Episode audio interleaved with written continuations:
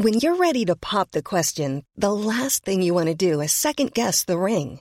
At Blue Nile dot com, you can design a one-of-a-kind ring with the ease and convenience of shopping online. Choose your diamond and setting. When you find the one, you'll get it delivered right to your door. Go to Blue Nile dot com and use promo code LISTEN to get fifty dollars off your purchase of five hundred dollars or more. That's code LISTEN at Blue Nile dot com for fifty dollars off your purchase.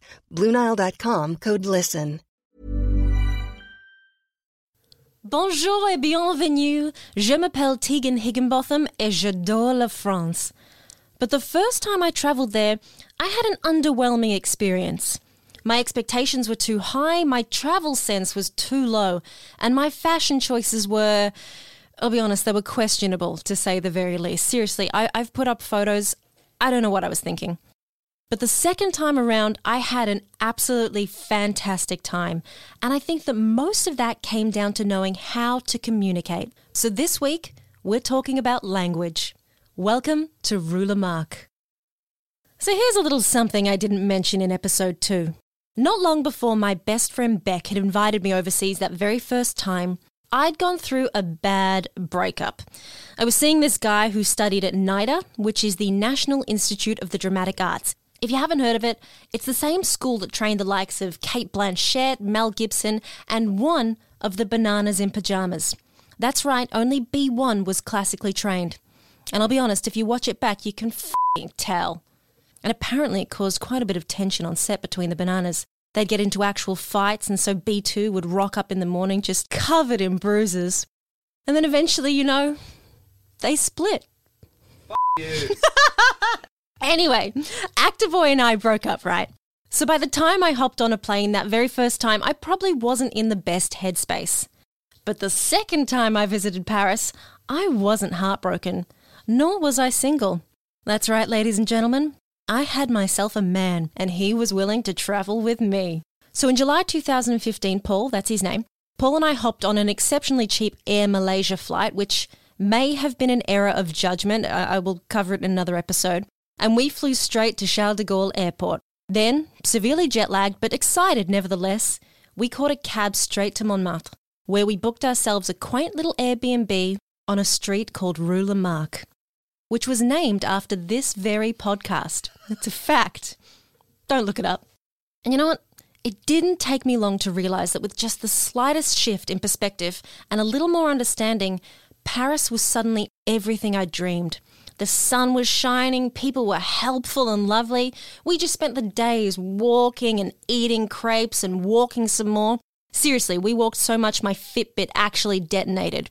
For example, on one occasion, I had decided to walk Paul and I to the Catacombs, which is the underground city of the dead, or as we like to refer to it in Australia, Melbourne Central Train Station. I looked at the map and I went, yeah, yeah, that seems fine, that seems pretty doable. And Paul told me he had concerns about the distance, but I cheerfully ignored him because relationships. So off we went.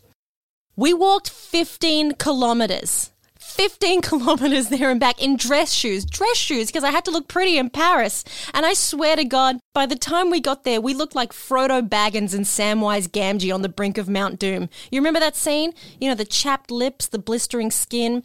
Sam telling Frodo they should have taken the f***ing metro. But overall, it was just one of the loveliest trips of my life. And the best day in particular was when we took the train out to the Palace of Versailles, the home of Louis the fifteenth, Louis the sixteenth and Kirsten Dunst. It's a short trip and I highly recommend everybody heading out there if you can, because the interiors of the palace are just magnificent. Or at least that's what I've been told. Because by the time Paul and I got out there, we were a little low on cash, so we realised that we had to choose between either paying for a ticket to get into the palace or heading into the gardens for free and hiring a golf buggy. And because we're responsible, history-loving adults, we chose the buggy. So off we went to see Marie Antoinette's two petty palaces, but there was a catch. You see, the rules of the buggy clearly stated that if we went overtime by even a minute, we would have to pay for a whole new hour, which we simply couldn't afford. And it dawned on both Paul and I that maybe this was just some big scam. Maybe you couldn't actually get all the way through the vast suburb-sized garden to both palaces and around the lake and back again within an hour. So we decided that the only option was to fang it, and thus we began filming the latest edition in the Fast and Furious series, Versailles Drift. We were cutting corners, we were driving up muddy embankments at forty-five degree angles, and then, to make the trip even more exciting, we decided to start playing a game called Indiana Jonesing, which is where one person has to keep driving the vehicle top speed while the other person had to jump out, perform some sort of, I don't know, forward roll or something like that, then jump back into the moving vehicle, all the while still looking fabulous. And I will point out that these golf buggies were fitted with all manner of safety implements such as seat belts and horns, but there is nothing more satisfying than ignoring both these things, hanging out the vehicle and yelling, beep, beep, coming through, while you do an impressive handbrake turn in front of a clutch of bewildered tourists. As I said up top, Paris was different the second time around, and I think the biggest change came down to the fact that I was trying to speak French as much as possible. Even if it was just making sure I started every conversation with bonjour instead of jumping straight into English, it was really appreciated. That said, I still think I did quite badly. For example, I would go into this same boulangerie every single day. And every single day, the woman behind the counter would give me the strangest look. And I couldn't figure out why until I realized that instead of saying, bonjour madame, je voudrais une baguette s'il vous plaît, I'd been saying, bonjour madame, je m'appelle une baguette s'il vous plaît. Just the dickhead Australian going, hello, my name is bread, please. But you know what? The lady who worked there could tell that I was trying my best. You know, I had little scripts written on my hands. I was I was trying to use a new word every day. So she helped. She was so lovely and she helped. As opposed to that first time where I went there and I just expected everyone to figure it out for me. In fact, over the course of the whole trip, there was only one guy I met who literally knew zero English. And it happened because uh, I decided that I wanted to visit a hairdresser while overseas on the off chance that someone complimented me on it back home and I could go, oh, this? Oh, oh yeah, I had it done in Paris. It's no biggie. It's fine. It's just what I do. So I found this lovely salon up in Montmartre and I met this very French hairdresser. I realized there was very little shared language between the two of us. So I was like, uh, um, uh, une petite snip snip, s'il vous plaît? And he said, oui. And I'm going to be honest, at that point, I wasn't sure if I was in for a really good haircut or a really bad vasectomy. But we went ahead and it worked out fine. But here's the question. Do you really need to know French in order to survive in Paris? Comedian Jackie Mifsud moved to Paris with nothing more than high school French to work with. So as we sat drinking wine in Melbourne with the trams rolling by, I asked her if she found that restrictive at all and how hard she had to work to learn a new language. If I was in any other, any other French city, I would be fluent, fluent, fluent. I, officially, my um, level is a B two, oh. So it goes like it's intermediate, high level intermediate, whereas then there's C one and C two, but that's like native language. So anyway, um, it just takes time because it's actually changing where young kids, like young Parisians, they're being told you need to speak English to survive here. So you need to be um, good in English, so when they hear you have an accent, even if you haven't made a f***ing mistake in French, they go, but it's okay, we can speak English, which I would yell at them, but I don't want to speak English, I'm here in France. Um, and uh, it was actually really scary when I first moved, but like any major city, you find your people, so I was hanging around with a lot of expats. It is actually possible to live there and not have a high level of French, because you just shrug and point to shit. But um, I... That was my goal. I persevered. Uh, even having a French boyfriend did not help because it was too hard for him to speak his own language to me. They are not used to hearing mistakes in their language. Like we're used to hearing broken English all the time. They're not. Uh, and I got uh, nineteen hours a week intensive lessons in Paris uh, for a couple semesters to be good enough for people to listen to me, basically.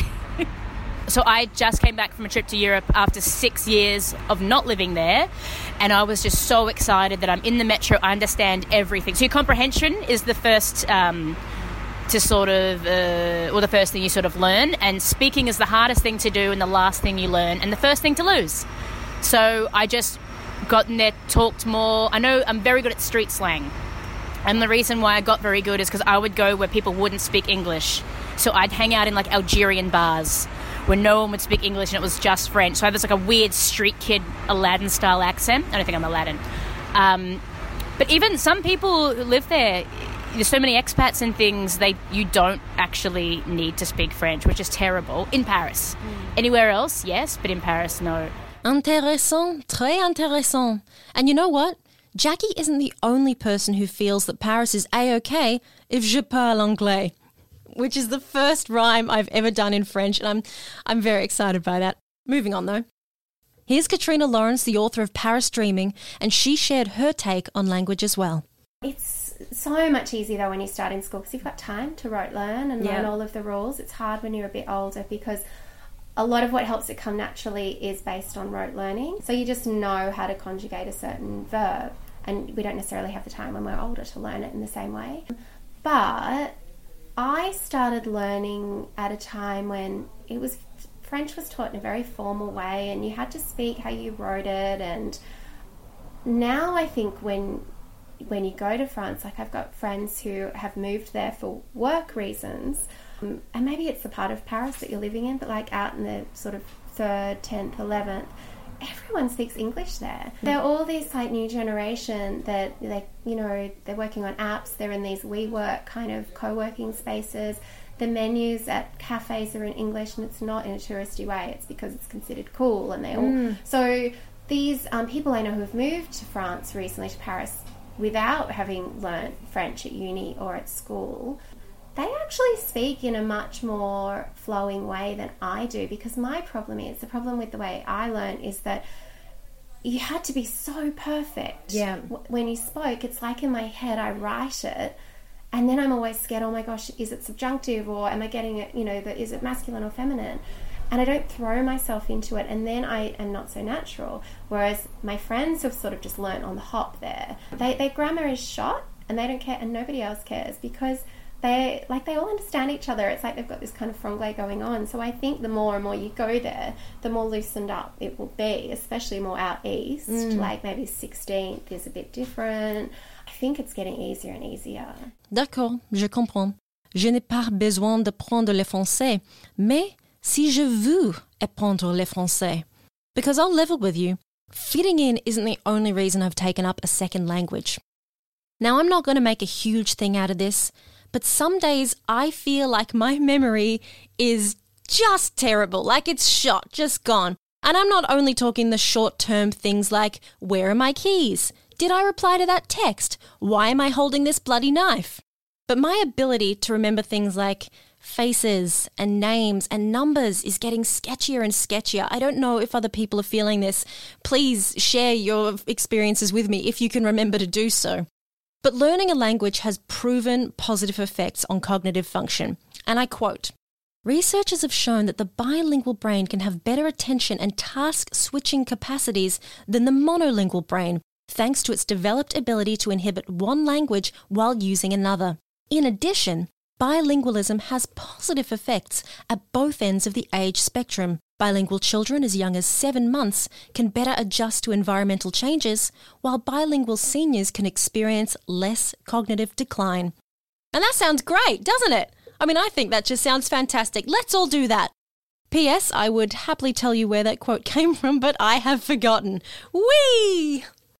Not long ago, I visited Margot José, head teacher and exam coordinator at Alliance Française, to share her thoughts on how difficult it was for her to pick up English and how hard it is for her students to learn French. Uh, well, I grew up in uh, Aix-en-Provence, so in the south of France, in uh, Provence. So I studied uh, linguistics, and then when I finished this degree, I was like, what am I going to do with this degree? Yeah. Um, and then I continued with a, a master's in teaching French as a foreign language. And uh, I came to Australia for an internship, so I did my internship here at the Alliance, Um, and another one at the University of Melbourne. And after that, I just continued working uh, here at the Alliance. How difficult was it to learn English?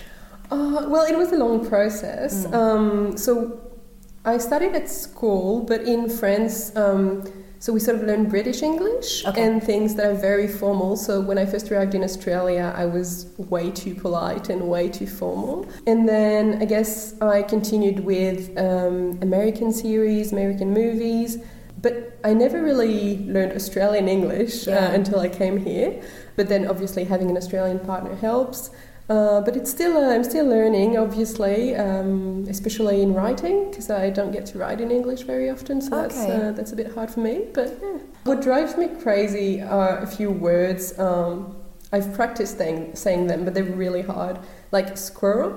There's also wholeheartedly. Yep. I hate these two words. Yeah, it's really tricky as well for me when I'm at a restaurant here in Australia and I want to order, well, crème brûlée, but oh, I yeah. have to say crème brûlée, otherwise no yeah. one understands me.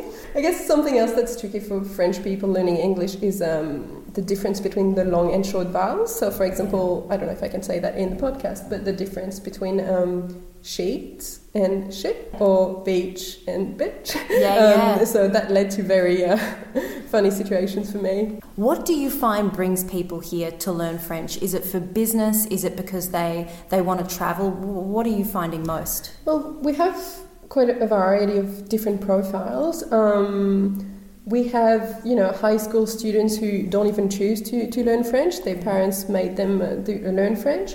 Uh, we have uh, obviously young people who fell in love with a with a French person. Uh, we have uh, I don't know newly retired who bought a house in France. Oh. Professionals who want to you know take part in meetings in French. Uh, lots of different profiles, and they're they're all fine. And that's what's really good as well, to have all these different profiles in, in the classroom. Frustration is a big thing I've encountered in my on again off again journey to learning French. For example, I really thought that the whole process was going to be a lot like this. Répétez après moi. Bonjour. Je t'adore. Tu es magnifique. Instead, it's been more like this. A, B, C, D, E. F, G, H, I, J. But that's not the worst of it. Most of my frustration has come down to me not having a good enough grasp of my own language, let alone the ability to learn another. Margot mentioned understanding grammatical structures, and this is a big problem for Australians because we just don't know that stuff. And this becomes very difficult because eventually you get to a point where you realise that in order to know how to conjugate a word or properly structure a French sentence, you have to know what nouns, pronouns, verbs, et cetera actually are. Now, I'm not saying that you don't know what a pronoun is, dear listener. I wouldn't say that. Except you don't, okay? And instead, you're going to have to spend a lot of hours like this. Please identify the noun in this sentence. Please identify the adverb in this sentence. Fuck. Just point to a word, any word. Fuck. Okay. Je m'appelle, done with this shit. But let's just talk about this for a second. Was I just a shithead in primary school by refusing to learn grammar?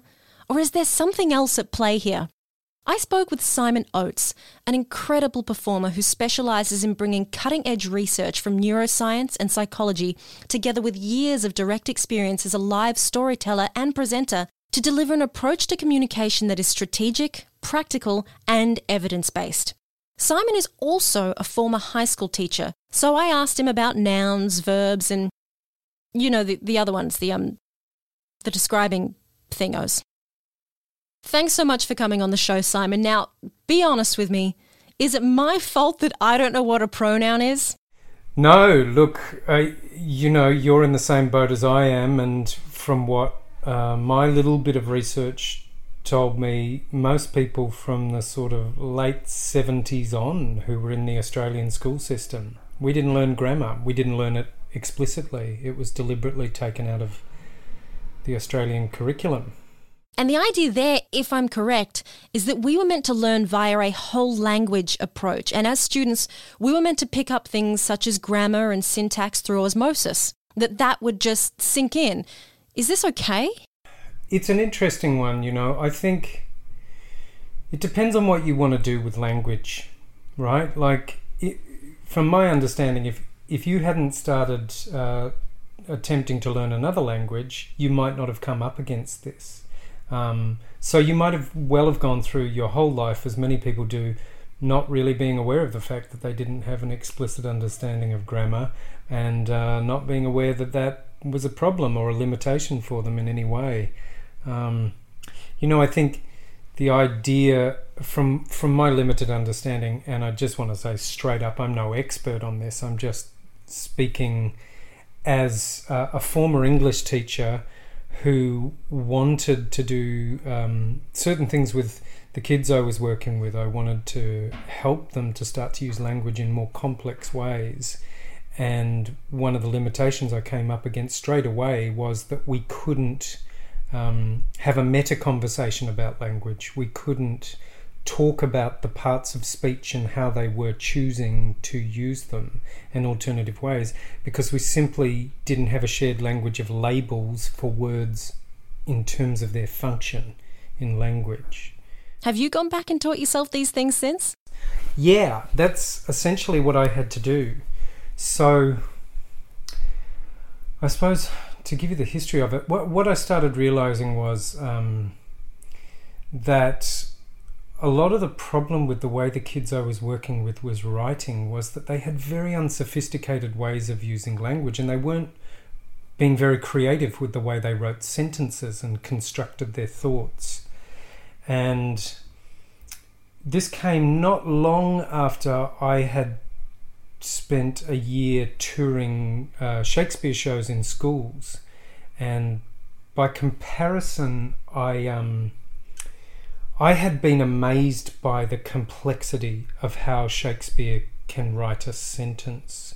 So I actually I pulled out earlier uh, when I was thinking of this um, an example. So I was performing Macbeth, and there's this sentence in Macbeth. Can I read it to you? Okay, so it's one thought, and it, it's a very complex one. It's this. This is one sentence. If it were done when 'tis done, then 'twere well it were done quickly. If the assassination could trammel up the consequence and catch with his surcease success, that but this blow might be the be-all and the end-all here, but here, upon this bank and shoal of time, we jump the life to come. Right? That's one sentence. And, you know, I'm sure you know that a lot of modern writing, the emphasis is on use short sentences to be clear, which I get, and I attempt in my writing most of the time to do that. But there's this thing about these older writers who were extraordinary writers, that one of the things they did was write incredibly long sentences. And it take, took me a long time to even understand what that was about. I, it was like I had to expand my cognitive ability to be able to get to the meaning of that sentence. I felt like my brain had not been educated with the level of um, linguistic sophistication to be able to understand Shakespeare's sentence. Ryan Reynolds here from Mint Mobile. With the price of just about everything going up during inflation, we thought we'd bring our prices down. So to help us, we brought in a reverse auctioneer, which is apparently a thing. Mint Mobile Unlimited Premium Wireless. How to get thirty, thirty, how to get thirty, how to get twenty, twenty, twenty, how to get twenty, twenty, how to get fifteen, fifteen, fifteen, fifteen, just fifteen bucks a month? Sold! Give it a try at mintmobile.com slash switch. forty-five dollars up front for three months plus taxes and fees. Promo rate for new customers for limited time. Unlimited more than forty gigabytes per month. Slows full terms at mint mobile dot com. I can certainly relate to that feeling. You know, when trying to dissect French, I feel like I go to my toolbox hoping to find something that I can use. You know, I've tried my best to fill those gaps, but I just don't have the tools to understand French in the same way that you felt like you didn't have the tools to understand Shakespeare. Yeah, which was exactly what happened when I started thinking, oh, I want to play some language games with the kids, get them to write the same sentence with the same words five different ways. Do you know what I mean? Just these kind of things to show them, yeah, you've written a sentence, but have another look at it. See if there's a more complex or, or more concise way you can write that sentence. But you can't have that conversation unless you can say, yeah, you could try putting the object at the start of the sentence and not the end, or the predicate, or um, perhaps you should go through your writing and remove adjectives, unnecessary adjectives, right? And you try these things and most kids will look, give you blank stares because they don't know what those words refer to. Um, so at year ten, I decided I had to go back to uh, square one and teach them the basics of grammar, which is what we call the parts of speech. So, you know, gra- grammar is far more complex than just can you name it, do you know what a noun is? Um, that's the beginning point of grammar, being able to name the parts of speech. Then the big stuff is about, right, now let's talk about how you can use those parts of speech. Um, so, yeah, what I did in the end was I um, took them all down to the drama studio, and outside the drama studio I divided them into two tribes and said, when we walk through the door, you can't use English. You have to make up your own language. And we're going to have a competition. You're going to take all the big objects in the drama studio and build a fort. And whoever builds the most effective fort, which tribe will win. And in order to do it, because they're so heavy, they were going to have to invent language so they could collaborate with each other. And um, at the end of it, we started taking their language and going, okay, well, what is it? What what are these words? Which of them are nouns? Which of them are verbs? Etc., et cetera. And we sort of expanded on these lessons and did all kinds of games until they wrote an anthropological um, glossary of terms, or they an English Uvagu dictionary. Um, uh, and by the end of it, they got it. They got what they got fundamentally is um, here's here's the basic purpose of language is to help us cooperate, enact things, persuade each other. Um, language has to be active. It is active. You know, the basic um, sentence has a subject and a predicate. It's about someone or something, and something that is happening to them or they are doing. Um, it's a it's a tiny little story. A sentence is a, is the beginnings of a story always, and then it just builds in complexity from there. I am just going to put this out there. I am legitimately jealous of your students. I didn't get to build forts. This is bullshit. But what I'm picking up on in all this is that you took the initiative to educate yourself in, in grammar once you'd already become a teacher. So this wasn't necessary before you got your degree? It's a really interesting one. I, you know, I did my uh, teaching degree as a kind of postgrad later in life, and, and I really was paying attention. So compared to my very first undergrad degrees where my consciousness was in various places, um, and no, looking back, we didn't explicitly learn grammar. We didn't go back over this stuff. Then again, my, my training was for primary teaching, and I ended up teaching in high schools. But um, so I don't know. Maybe maybe te- people who are studying education at a um, for secondary school at this point are more explicitly learning grammar. But the, but you know the the hardest thing is, we have a generation of teachers who didn't learn grammar as students. And this is the problem. Once you take a, a subject out of the curriculum, if you leave it out for an entire generation, who, who do you, when you decide to put it in, who are you going to get to teach that? Because in your research, grammar isn't the only thing we've lost over time. No, no, we've lost core subjects. Like if you look at the core subjects of what we used to call a classical education, uh, grammar was big. Rhetoric was big, Latin was big. And, you know, rhetoric's an interesting one because when we use that word, or, or the way we use it now, it's often um, a very belittled word. We talk about politicians speaking in empty rhetoric. Um, but it used to be the core of the education system. And, and it interested me because I started looking at, well, what did Shakespeare study? If he's so brilliant with language, what was he learning about when he went to school? And very quickly you come a, a across rhetoric, and rhetoric is actually rhetoric is the art of persuasion or the art of communication, but it's very much about how um, the art of playing with the form of language to add emphasis, to make something more convincing, to heighten the emotional effect of language. And the way that it was studied, if you go back through Shakespearean text, and you'll find stuff online where people Um, analyze this, he's using what they call rhetorical tropes um, over and over and over again, and there are hundreds of them. And the, the rhetoric was also the core of the Greek education system and the Latin Roman education system. You know, the kind of the roots of our civilization. Rhetoric was very, very important. Um, and to me, it's not just that it helped us to be able to play with language and use language in more powerful and uh, creative ways. It's also that the way we learn language defines the way we think. And that's what it comes down to for me, is that as we're becoming simpler and simpler with language, you know, look at how we text or or tweet, um, we're simplifying the way we think. Um, and that's a dangerous thing in our times. We live in very complex times, politically, socially, environmentally, and um, the more I see people thinking in simple black and white terms, I think, oh Jesus, we're doomed. We've got to be able to think in more complex ways than this, you know. Um, but I think we're limited by what we, you know, when we're trying to think rationally, well, that way of thinking is based on language.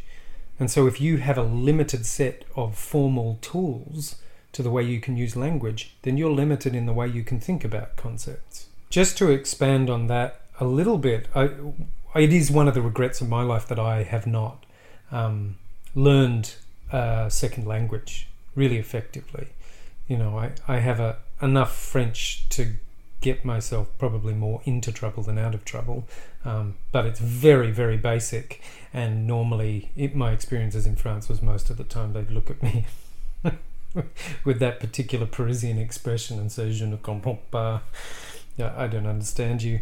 Um, but you know, one of the things that I'm speaking to friends who, who really do fluently speak other languages is, again, that offers you other ways to think about the world, because each language has its, you know, unique formal structures and things, and you just, you have another rich way to think about life, the kind of core concepts. Think things like the fact that the Greeks famously have eight words for love. Well, that just means you can think about love in a more sophisticated way, right? As opposed to the way that I find myself and many people I know get tangled up and confused about love, because we're, we put it all into one big, big word, which really can't cope with all the things we mean by that. Thank you so much, Simon. Simon paints an incredible picture when discussing language. It's more than just being able to politely order food when visiting another country, although that is very important. It's about being able to communicate with your fellow man, and in doing so, have a better understanding of what makes us who we all are. Still, that doesn't help me to understand conjugation, you know? So to discuss some of the scarier concepts when it comes to the French language, I spoke with a woman who has had to deal with my bumbling, stuttering, and outright confusion for quite some time now, my French tutor, and the ever-patient and so of Rue Panam.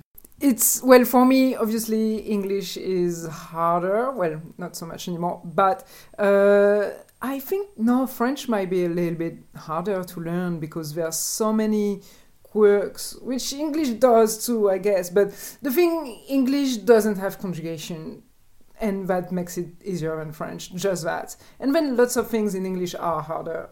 Um, but I would say overall maybe French is a tiny bit harder. Can you explain as basically as possible what is conjugation? So conjugation is when I change a verb. So first you need to know what's a verb. We'll talk not, about that. Not all Australians know that. So when you know it's a verb, in French we conjugate it. It means we've got six different ways of adapting the verb to whoever we're talking about. So if I do something, it's not going to be the same thing if you, that as if you do something, yeah? So in in English, you've got one conjugation. It's third-person singular, he and she. You do change the verb. You do conjugate the verb with he and she. You add an S to yeah. it. That's it. So that's conjugation. So I was a bit amazed at, yeah, how people didn't know grammar. I didn't know that, because in France, everyone knows grammar. Even if you haven't finished school, you know basic grammar, so you know what's a verb. We do that in primary school, and we spend hours and hours underlining what's the verb, what's the subject, what's the object, and it's boring, but then it's actually quite useful later in life. Um, so yeah, I was a bit, it took me a while to get my head around this and accept it. I was like, but you should know that, like, you have to know this. And like, no, actually, it's okay, you don't know it, you were not taught, okay. And but yeah, for us, it's a bit weird at the start, I guess, yeah, yeah.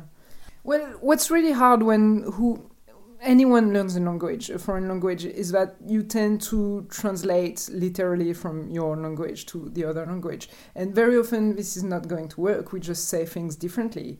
Um, so that's the, the main thing. And that's not only between French and English, it's anything. And I still do it sometimes in English. I take a French expression and I translate it to English, and obviously it doesn't work. And now I do it the other way around too. I take an English expression, say it in French, and I'm like, no, that doesn't sound right. So um, that's the main thing that people have to realize. It's like, yeah, it's not the same language. So you say one thing in English, we say it very differently in French, and we're not going to use the exact same words to say the same thing. Yeah. So in English, you say, I'm having a coffee, right? Well, in French, you don't use the verb to have to say, I'm having a coffee. You say, I'm taking a coffee, mm. or I'm drinking a coffee. But you don't say, I'm having a coffee. Yeah. And you don't say, I'm having a sandwich, whatever. You say, I'm taking, I take, I took. Yeah. So, yeah, French is a gender language. So the table is feminine, happens to be female. That's really random and weird. And I find it random and weird. This bit is not particularly sexist because it's just random. But what it is, what is sexist is basically when you have two um, two people, let's say two people, a man and a woman, and you're going to need an adjective. So adjectives in French are also male or female. So if the table, female table, is white, white is going to be female as well. So it's another word. Yeah. And the white male is going to be a slightly different word. Yeah. yeah. So if we've got two people, masculine wins. So the adjective is going to be masculine. If we've got fifty women and one man, masculine wins. Mm-hmm. Uh, so that is sexist. And that was invented in, that was decided in the nineteenth century by, I think, a religious, like a priest or someone like that. Um, who said, well, men are obviously superior, uh, so we're going to change the the language to reflect that. So they they put on they invented a certain numbers of rules that changed the language to make it more to to make it more obvious that male was superior. Uh, so it is a sexist language for real. There are complications with regards to politeness in the sense that there's the formal and informal. So vous versus tu, all that sort of stuff. If you're a tourist, you would recommend always going the formal first. Yeah. Is that right? Yes, yes. You need to use vous if you're going to... Like, if you don't know someone, you're formal. So Australians are very informal. And when I first came here, I was very impressed by that too. Like you call the bank and they ask you for your first name and they call you by your first name. Whereas in France, the bank is never going to use your first name, ever. Um, things like that. So Australians are much, much more informal. Uh, French people were quite distant and polite, basically. So everyone is monsieur or madame, and definitely use the formal form of you, which is vous. What things would you recommend when it comes to language in particular that will just make people uh, ensure they have a much better time in France? So yes, you need, when you enter a shop, you need to say hello. And when you leave the shop, whether you buy something or not, doesn't matter. You have to say thank you, goodbye, maybe have a nice day too. Uh, so you don't leave a shop without saying anything. That's considered as very rude. Uh, and that's really the, the main thing. Apart from that, if you do that, people are going to be friendly. If you don't do that, people are going to be less friendly, probably. And don't call, don't call waiters garçon. Wow. It's not a thing anymore. So it's used, I think it's used to be okay, maybe up until the sixties or something. Mm-hmm. I'm not sure when it stopped, but now it's definitely not okay. So when you want to call the waiter, you say, s'il vous plaît. Yeah. There you go, s'il vous plaît. Okay. Yeah, and yeah, also don't say, I want something. Just go, maybe go, je voudrais. Something like that. Um, and yeah, if you just do this very basic, you'll be fine. Yeah. And you don't you don't ask people how are you if you don't know them. Still, after ten years in Australia, I'm still a bit shocked when people ask me how am I, like at the shop. Yeah. I'm like, yeah, great. Can I shop? And it's like I still like I still find it a bit, maybe it's too close or something, because we do we are actually quite distant with people we don't know. So if you say bonjour, merci, see, that that doesn't really, that's not too intimate. Yeah. But like asking someone you don't know, how are you? Yep. Also, like, we're quite honest. Like, we know that the person doesn't really care. uh, so if I don't care, I'm not going to ask. Okay. Yeah, yeah. So we don't chit chat so much with people in shops. I'm talking more mainly in shops and restaurants. We don't chat so much. We, we're polite. We say hello, goodbye, have a nice day, all that. We don't ask them about their lives. Um, I think definitely if you want to learn French, you need to have lessons. So learning on your own, you can only go that far. You learn a few words, you can use an app on your phone, and you're going to learn a few nice words. And if you just want to do that, it's fine. But if you really want to learn the language, you need lessons. It is quite a lot of work, so you need to pre- be prepared for it to be hard. Mm. Often people think they're going to learn French in a year or two and they'll be fine. No, it takes much longer than that. Mm. So you need really to put in the work and really deep. It only depends on how far you want to go. Like, some people are happy with just, you know, scrapping by, saying a few things. That's fine. So, but yeah, if you want to be serious about it, you have to work quite hard. It's not easy, but it's fascinating because you're going to learn not only about the language, but you learn, it's a whole world that opens up to you. I don't know if you have this experience, but suddenly you learn about culture and you learn about your own culture because you're like, oh, these people do that and we do this here. We're quite different. Oh, that's what we do here. And it's just like, it's just a new world that opens up to you. It's not only about not learning a language. So I always think that people who don't know another language miss out. Yeah. They don't know, but they miss out because it's it's a very enriching thing to do, I think. Well, there you have it, folks. That's all we have for this week. For now, I'd like to thank our special guests. Comedian Jackie Mifsud. I saw her show Perfect the other day and it's perfect. It's really great. Make sure you check it out at Comedy Festival. The tickets are available now. Katrina Lawrence, the Paris Dreamer. Grab her book Paris Dreaming in bookstores or online. Margot José at Alliance Française. You can enroll in one of their many, many courses. Search Alliance Française online. Simon Oates. You can find out more about his incredible work at simon oates dot com. And so from Rue Panam, if you'd like to contact her for tuition, which I highly recommend, head to w w w dot rue panam dot com. That's spelled R U E P A N A M E. Again, a big thanks to Laure Bruyere for the use of her beautiful song Jevol and my sound producer Paul Verhoeven. Gosh, you're hanging in there. If you want to get in contact, head to the Rue Lamarck discussion group via my Facebook page, or Tegan Higginbotham, or you can also keep in touch via rue lamarck dot com. But before we go, I do have one more very, very special guest. I asked a few friends within the Rue Lamarck discussion group for their tips on learning a second language. Anne Verhoeven recommends the Coffee Break French podcasts, uh, and they are, they're really, really good. The hosts are Scottish, so it kind of sounds like the cast of Outlander, you know, that Scottish porn show, are trying to teach you to speak French. It's it's really satisfying. Violetta M. Bagia, author of the Heart of Darkness series, says that immersion is key. Violetta speaks three languages and says that being immersed in the culture with native speakers is really the best way. A few friends have recommended the Michael Thomas method. I, I don't know what that is, but it sounds pretty sexy, I'll be honest. And my sister says that episodes of Star Trek are available in French, so that we should get onto that. But here's the thing. Watching films and television shows in the language you're hoping to learn can actually be a wonderful way of picking things up. And what better way to do this than by taking some time to visit the Alliance Française French Film Festival. I was fortunate enough to speak with the artistic director of the Alliance Française Film Festival and the cultural attaché of the French Embassy, Philippe Platel. And he gave me the lowdown on this year's event, which is running in Melbourne right up until the tenth of April. Well, first of all, congratulations, thirty years. How is it all coming together? it's, it's incredible, actually. Every year uh, we have more people attending. And even last year, one hundred eighty-five thousand spectators, wow. Almost, mm-hmm.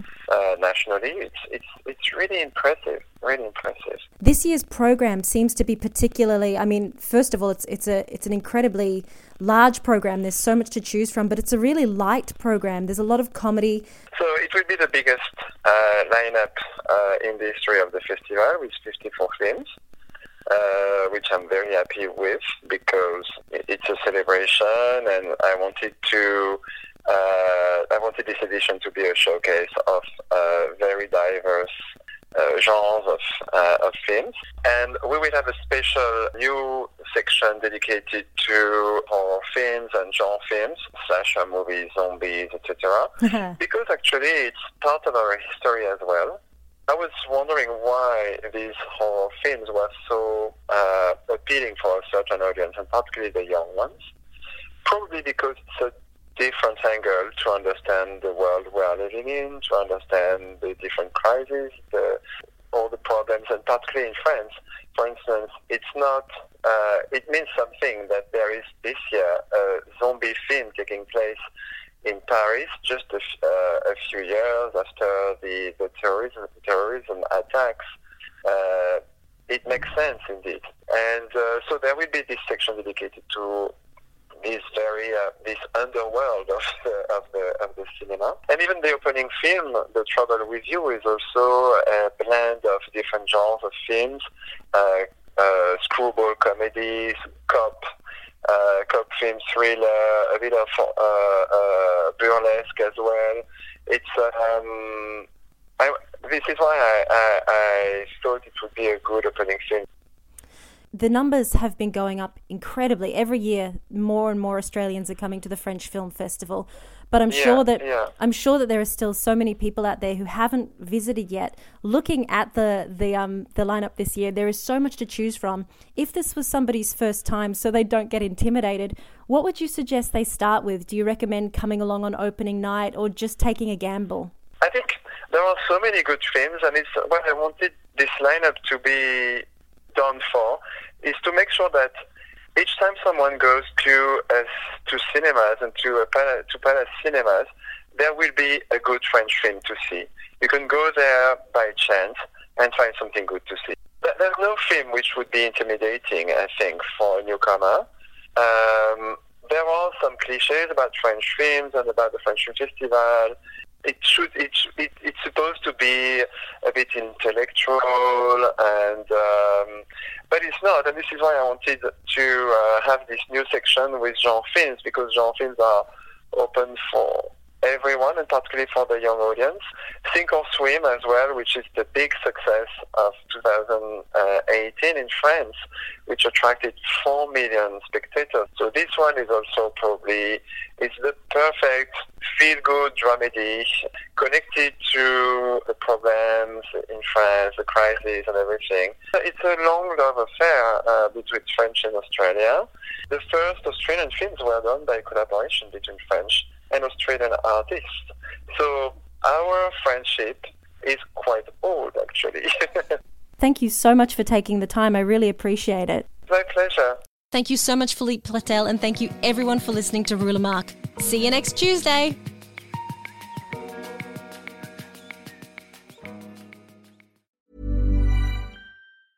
Planning for your next trip? Elevate your travel style with Quince. Quince has all the jet-setting essentials you'll want for your next getaway, like European linen, premium luggage options, buttery soft Italian leather bags, and so much more. And is all priced at fifty to eighty percent less than similar brands. Plus, Quince only works with factories that use safe and ethical manufacturing practices. Pack your bags with high-quality essentials you'll be wearing for vacations to come with Quince. Go to quince dot com slash pack for free shipping and three sixty-five day returns.